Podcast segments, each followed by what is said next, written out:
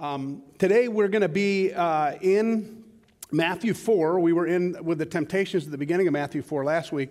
We're going to be begin, the, at the beginning of Jesus' public ministry, but there's some things that you might that might help you to know before we get to that. So let me. I'll give you the kind of background on um, on the gospel writers and uh, what they concentrated on, and then we'll pray, and then we'll get into the meat of the text. So you'll notice in John John has some ministry that takes place, uh, even a miracle at the wedding in Cana, uh, John 2, uh, pretty early on. But there are three years historically of Jesus' ministry. There's the, what they call the year of obscurity, the year of popularity, and then the year of conflict. Now, different theologians will articulate that a little bit differently, but um, from the time that Jesus was baptized by John the Baptizer, and he was uh, then uh, um, tempted by the devil himself. And the, then the death of John the Baptizer, we know historically that that's about a year, not quite, but about a year. So we go from the temptation where Jesus is powerful enough to vanquish the devil with one command Get away from me, Satan. Be gone, Satan. Um, and the next thing we hear is that once Jesus heard that John had been imprisoned, so he was killed not long after that, but once, we heard, once he heard that John was in prison, then Jesus came. So you'll remember in John chapter 2, I hope, the wedding at Cana, when they run out of wine and Jesus' mom comes to him and says, Hey, here's what's going on. And he says to her, and I'm sure it sounds better than it does in our English uh, vernacular, but he goes, Woman, it's not yet my time. You remember that statement? It's kind of an odd statement. Um, it, it, would be like, I, I, wouldn't say, I wouldn't talk like that to my mom, but I'm sure that how it gets translated, it's, it's actually endearing. But she didn't listen to him. She just asked the service to do whatever he told him, and then he, he, he performed a miracle anyway. And it's a really cool thing in a wedding to be able to say that, that a wedding was so important in that time and now that the God of the universe in flesh was willing to change his eternal agenda to make sure this wedding came off without a hitch. So his, his, his miraculous ministry, his teaching, preaching, and, and miracles and, and, and healings, and all, all that kind of stuff, not a lot of that happened in the first year of his ministry. But his public ministry, when it goes public, that's when things kind of start. Um, however, and I don't know that this is true. I just know that there's some theologians that argue that it is, and there's some theologians that argue that it isn't. So I just want to put that out to you that I'm not telling you this because I think it's, it's the gospel truth, so to speak. I'm telling you this because it's worth considering. When he calls the first disciples, it implies, some would say it implies that he had a previous relationship with them, that, that he hasn't called them to follow him yet, as a, as a rabbi to a disciple, but, but that they may have been the ones that were present at the wedding when he performed the miracle. That, that he, he was known to them and they were known to him, but he hadn't asked them to abandon their lives yet. So when, you, when we read this, understand that maybe there was something, there was some prior relationship. But I still think that Jesus' call to them and his beginning ministry is very disruptive, and we'll talk a little bit about why. So let's pray together. Let me get my timer going here. Let's pray together, and then we'll get into the meat of the text. Lord, thank you. Really, thank you for four different approaches to telling us about your life Matthew, Mark, Luke, and John. We bless you for that.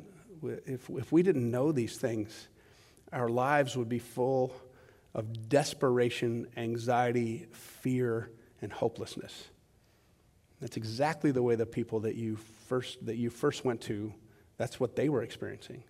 So thank you that, that there are scholars that can show that. Thank you that, that, that you show us through who you are and what you did and what you said, and even your suffering, death, and resurrection, the great love you have for humanity. Lord, I ask that you give me the demeanor, the cadence, the tone, and the words to speak what you want your people to hear this morning. And Lord, if there's something I have planned to say that you, want, you don't want me to say, I don't want to say it. So convict me of it, but do not let it come out of my mouth. But if there's something you have to say that I haven't considered in prayer or study, make it clear to me it's from you, and I will speak it to your people today. Give us eyes to see, ears to hear, and hearts to receive what you would have us see, hear, and receive. We pray this in Jesus' name through the power of your Spirit for the glory of God our Father. Amen.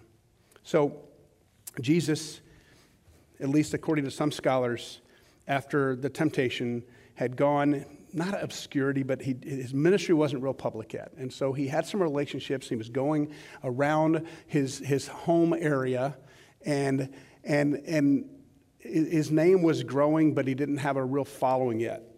But it says here that Jesus, when Jesus heard that John had been put in prison, he returned to Galilee. Leaving Nazareth, he went and lived in Capernaum,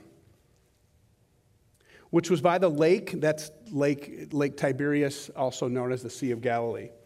Uh, he went and lived in Capernaum, and by the way, that's where he kind of centered the rest of his ministry, uh, which was by the lake in the area of Zebulun and Naphtali to fulfill what, what was said through the prophet Isaiah. This is the fifth or sixth fulfillment of prophecy in Matthew, and we're only, at, we're only in, in chapter 4. The land of Zebulun and the land of Naphtali, uh, the way to the sea along the Jordan, Galilee of the Gentiles, the people living in darkness, have seen a great light. And those living in the land of the shadow of death, a light has dawned. From that time on, Jesus began to preach, Repent, for the kingdom of heaven is near. A couple of things about Naphtali, uh, Naphtali and Zebulun, and even just the whole of that area of Galilee. The Galilee was known as the Galilee of the Gentiles. And it says it right here in this prophetic word, but, but these people really were known as the people living in darkness. Because for over 700 years, closer to 800 years, depending on when Jesus' public ministry actually started, it could be over 800 years, they had been, they had been they had been conquered by the Assyrians and then the Syrians and now Romans. And this, this area, they, they weren't these Jewish people who lived among the Gentiles in, in Capernaum area and the Galilean area. Um, they were so far removed from the center of Jewish life Jerusalem and the temple, that they were forced to be influenced by non Jewish people, Gentiles, pagans, people that worshiped a plethora of gods. Uh, and, and not just for, I mean, our country is less than 250 years old, right? Am I right? 1976 was the bicentennial. We're getting close. But, but for 800 years, they did not have what they desired. And so these are folks that, that where Jesus centered his ministry, these are folks that are absolutely dying with messianic hope and living in perpetual hopelessness. It's interesting to me that the place that Jesus begins his public ministry are with, among, and for the people that have the least hope in the region. They're not Roman, Roman had great hope because the Romans had great hope because they believed that they were kind of the kingdom of their God on earth. But these people in this little backwater area are influenced by lots of pagan uh, pagan folks um, and, and, and, different beliefs, and they have these little tiny churches, we call them, they call them synagogues, where they could try to hold on to a bit of who they are, where they come from, and what they want. There's a guy named Michael J. Wil, uh, Wilkins that says it this way. Although he was weak, uh, I'm sorry, let me get, let me get to that. Um, the people living in this area were called the people sitting in darkness.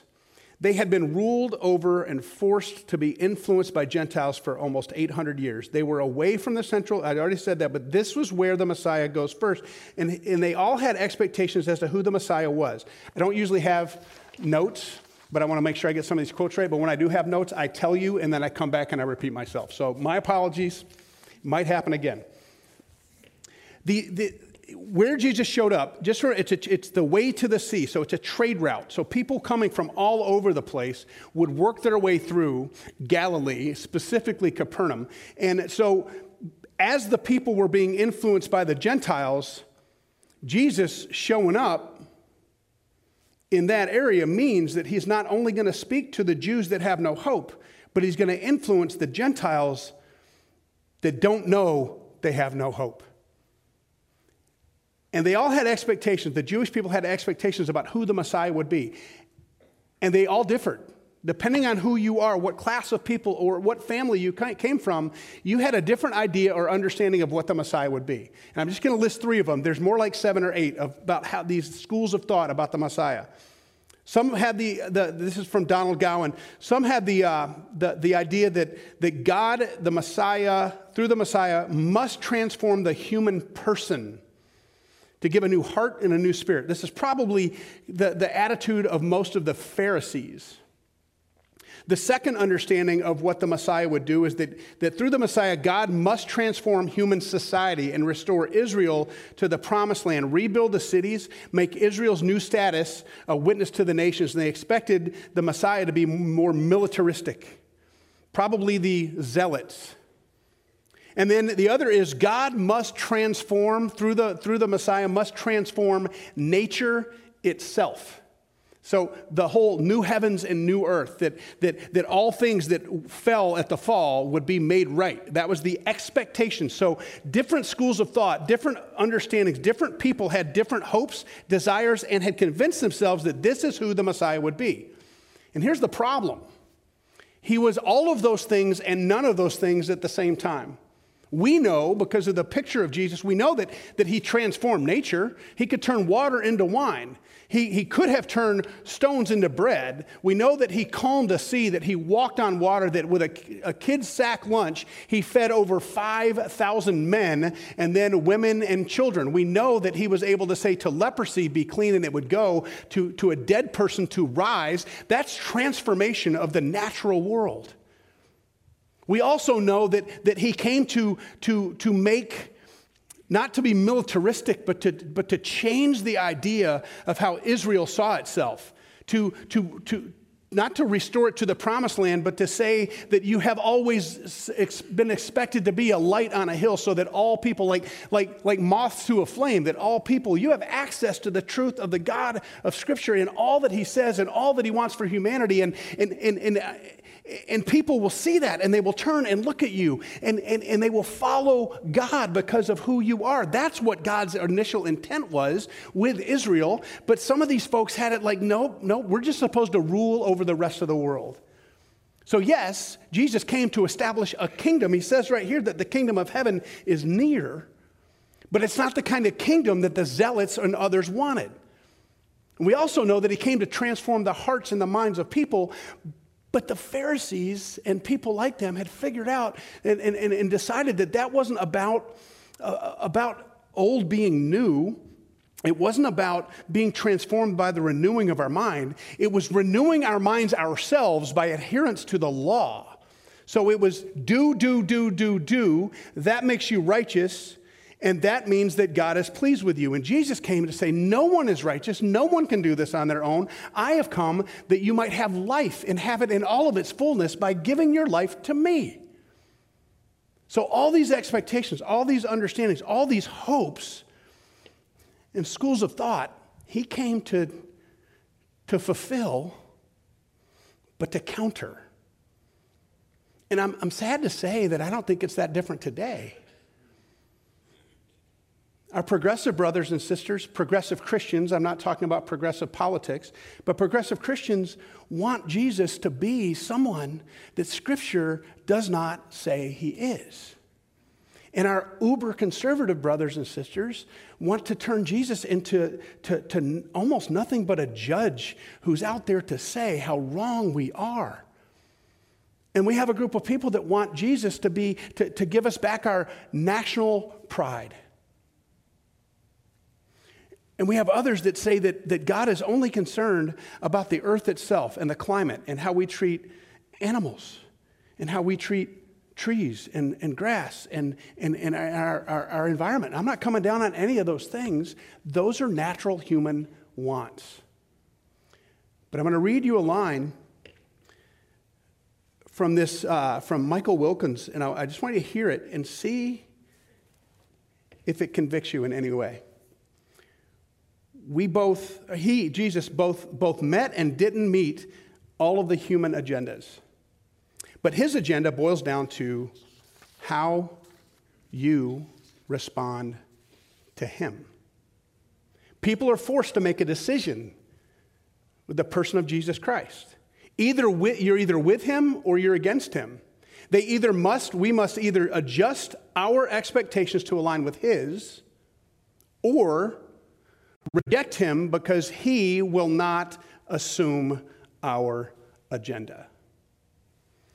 I've been saying for years that who they were and who we are aren't that different. And who we are and who they were aren't very different. We all come with preconceptions, we all come with desires, we all hope that God will give us what we want. But He came to give us what He wants. And if He is indeed the creator of all things, don't we believe that He knows better than we do what is best for us? Remember when He sent the, the Israelites into Babylon and He said, I know the plans I have. Plans to prosper you, not to harm you, plans to give you hope in a future. But that was before 72 years in captivity. But what did he do in the midst of that? He transformed a pagan, demon worshiping king into one who proclaimed that the God of the universe is the God of the universe. That's what Nebuchadnezzar's proclamation said. So God knows what he's doing. Do, are we willing to say, not my will, but yours? It goes on. Jesus begins to preach. When, uh, when Jesus heard that John had been put in, oh, sorry, I just did that. Um, as Jesus was walking beside the Sea of Galilee, he saw two brothers, Simon, called Peter, and his brother Andrew, and they were casting a net into the lake, for they were fishermen. Come, follow me, and I will make you fishers of men. At once, they left their nets and they followed him. Going on from there, he saw two other brothers, James, son of uh, J- James, son of Zebedee, and his brother John. They were in a boat with their father Zebedee, preparing their nets. Jesus called them, and immediately they left the boat and their father, or they left their boat and their father, and they followed him. So we're pretty sure, based on other evidences in Scripture, that Peter and his brother Andrew weren't real well to do. Now, they may have had a little boat, but they were, they were on the shore here casting nets, so they wading up to their waist and throwing. So it's like the difference between, uh, I'm a bass fisherman, between being a bass fisherman in a boat and someone who fishes from shore and a pond fisherman. So John, uh, excuse me, uh, Peter and Andrew, probably not that well off, although we knew that Peter was married and he had a mother in law that lived with him. Um, but, but James and John, with dad, this is a family business. They have boats. So you've got Jesus right here calling people that, not of ill repute, but not people that have influence in society, Andrew and Peter, and then people who do, John and James. And notice what they do. He says, Come and follow me, and I will make you fishers of men. I'm going to repeat something I said to you last year when we were in the gospel according to Mark, but right now I just want you to notice that they left their, they picked up and they left their families. If you're Zebedee, how you feeling about that? If you ever had a family business that you wanted to hand off to your offspring, to your progeny, to your son or your daughter or, or, or nephews or nieces, and they, and they rejected that and said, I'm going to go make my own way, and then they wanted to go be an actor, how would you feel? See, this isn't just disruptive to the lives of Andrew and Peter and James and John, but to Zebedee and their families. They decided at that point to, to drop the nets and leave. And what is he calling them to do? As a fisherman, I know what it's like when I, am not a fish, so I don't know exactly what it's like, but I do know that, that if you're a fisher of men, he used that analogy for a reason. What happens to the fish when they're caught? Is that slightly disruptive in their lives? And back then, they caught to eat. I catch, weigh in, and release. But it's still very disruptive. I would love to hear the story they tell their family when they go back. But if you catch a fish in that day and age with your cast nets or your drag nets, it destroys the life of the fish. And Jesus is saying to Andrew, to Peter, to James, and to John, Come with me, and I will make it so that you destroy the lives of people. in a glorious way. But you will destroy their lives because of me. Everything will change. They will no longer be the same. The old will be gone, the new will come. We see it over and over and over again in Scripture. Jesus asked for total devotion, total dedication. He tells us at the end of the gospel, according to Matthew, that, that all authority in heaven and on earth has been given to him, and he wants us to go while baptizing in the name of the Father, Son, and Holy Spirit, make disciples of all nations, teaching them to obey everything I've commanded them. There isn't, that Jesus isn't like, it's not hyperbolic. He's not saying, hey, just so you know, I was asking a lot, don't really, I'm, I'm, I'm over asking, it's not that big of a deal, just, just be nicer. It's not what he's doing. Remember the rich young man? who comes to a good teacher, what must I do to inherit eternal life? We could go through all of that and tear it apart, but because that guy, he came with an attitude.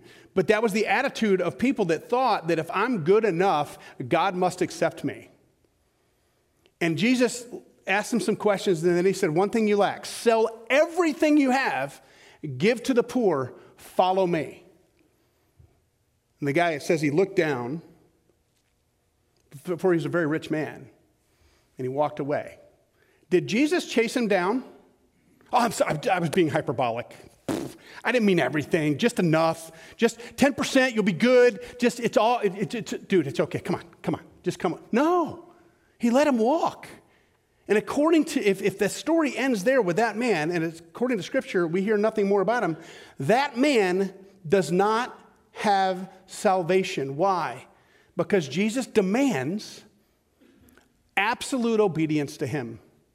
So when he calls his disciples to be fishers of men, he's saying to them, they don't know it yet, but you will be people who preach my gospel and you will destroy the lives, the political ambitions, the fame hopes, the, the, the security that people have had for generations. You will destroy all of it because sooner or later, people are going to have to decide if it's me they follow or if it's family they follow or if it's politics that they follow, or if it's wealth that they follow. And each of those things throughout the gospel, Jesus addresses. There is no difference between what God is calling us to and what he called the first disciples to. And then his ministry begins in earnest. Jesus went throughout Galilee, teaching in their synagogues, preaching the good news of the kingdom, and healing every disease and sickness among the people.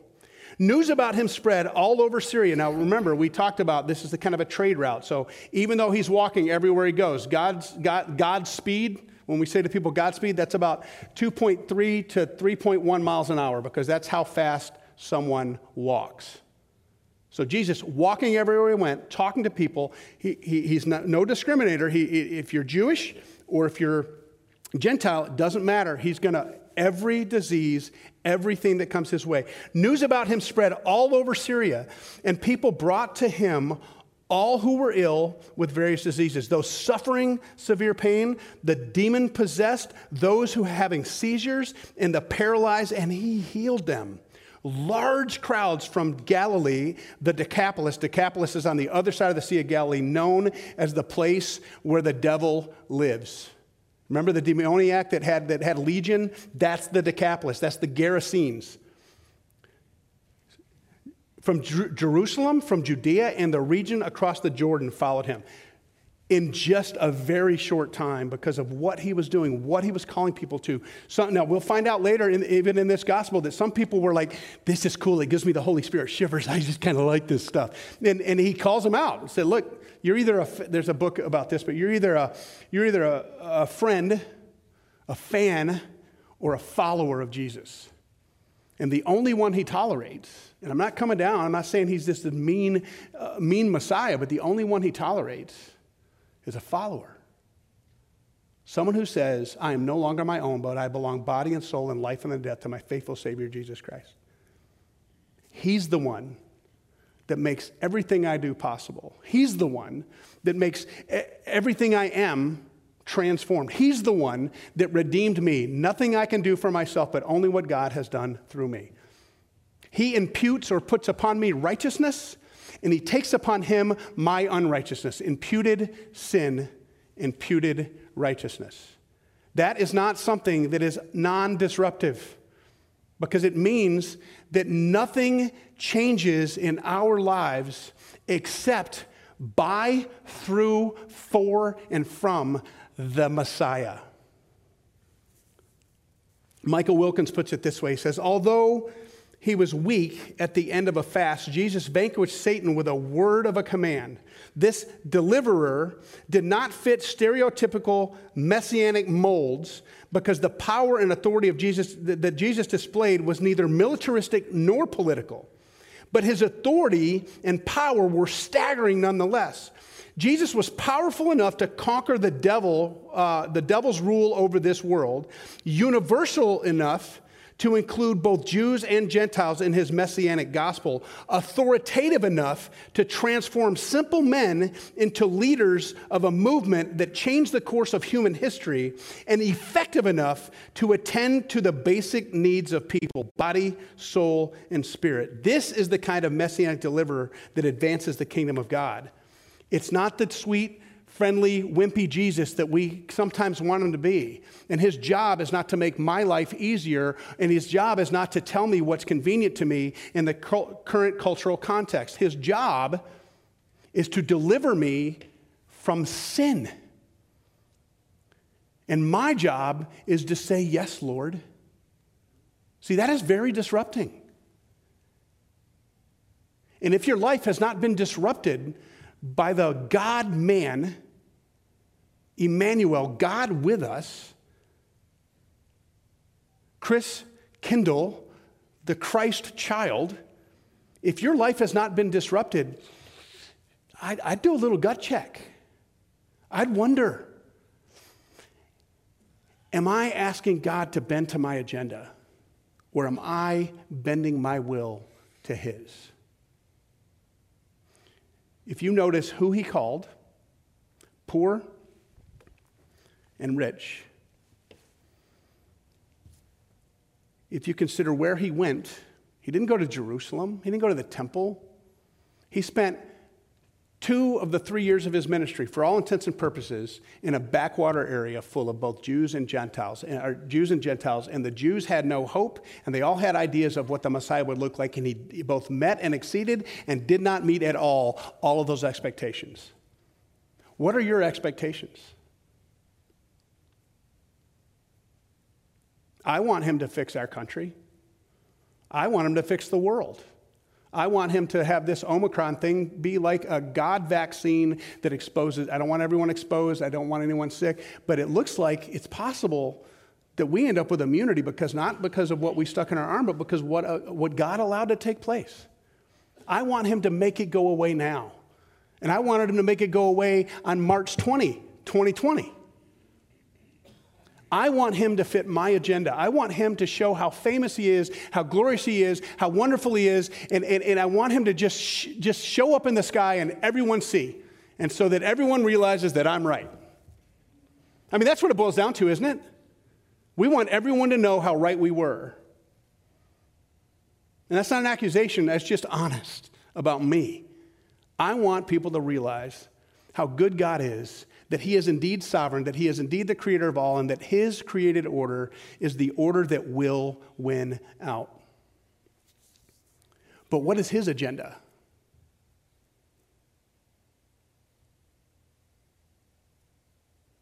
Do not return evil with evil, but evil with kindness.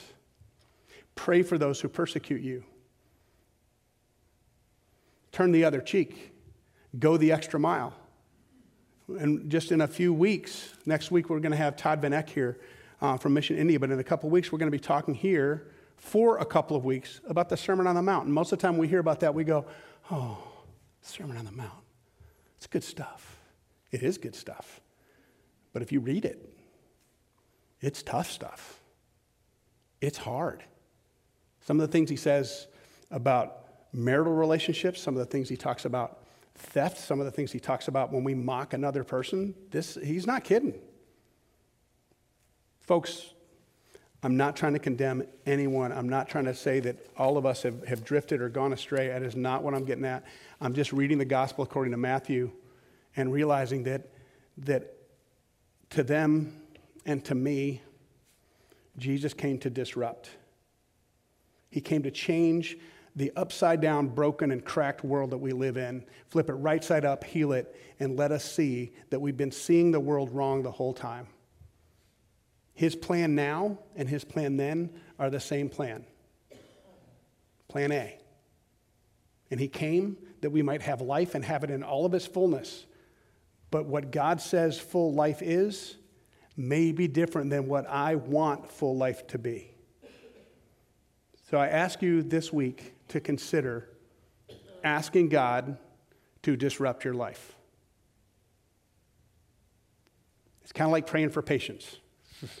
Don't do that. Because that means you know what patience is, and you're asking God to give you circumstances within, within which you, may exercise, you must exercise patience. Don't pray for patience, but it's not a bad idea to ask God to disrupt your life. I'm not, God's not going to, he, he, he, doesn't, he doesn't give us disease. I'm not, I'm not saying, but He will use anything for His glory. So if He has not disrupted your life, maybe ask Him if He would. Let's pray. Almighty God, who are we that you are even mindful of us? We get to address you personally. We get to boldly approach you personally. But remind us, Lord, that you are judge. Remind us, Lord, that you have much more grace for others than we have for them. Remind us, Lord, that we can't appear before you and say, Look what I've done. We can only appear before you and say, Look what you've done. Disrupt our lives, Lord, in a glorious way, but disrupt them so that we know we're yours. In Jesus' name, amen.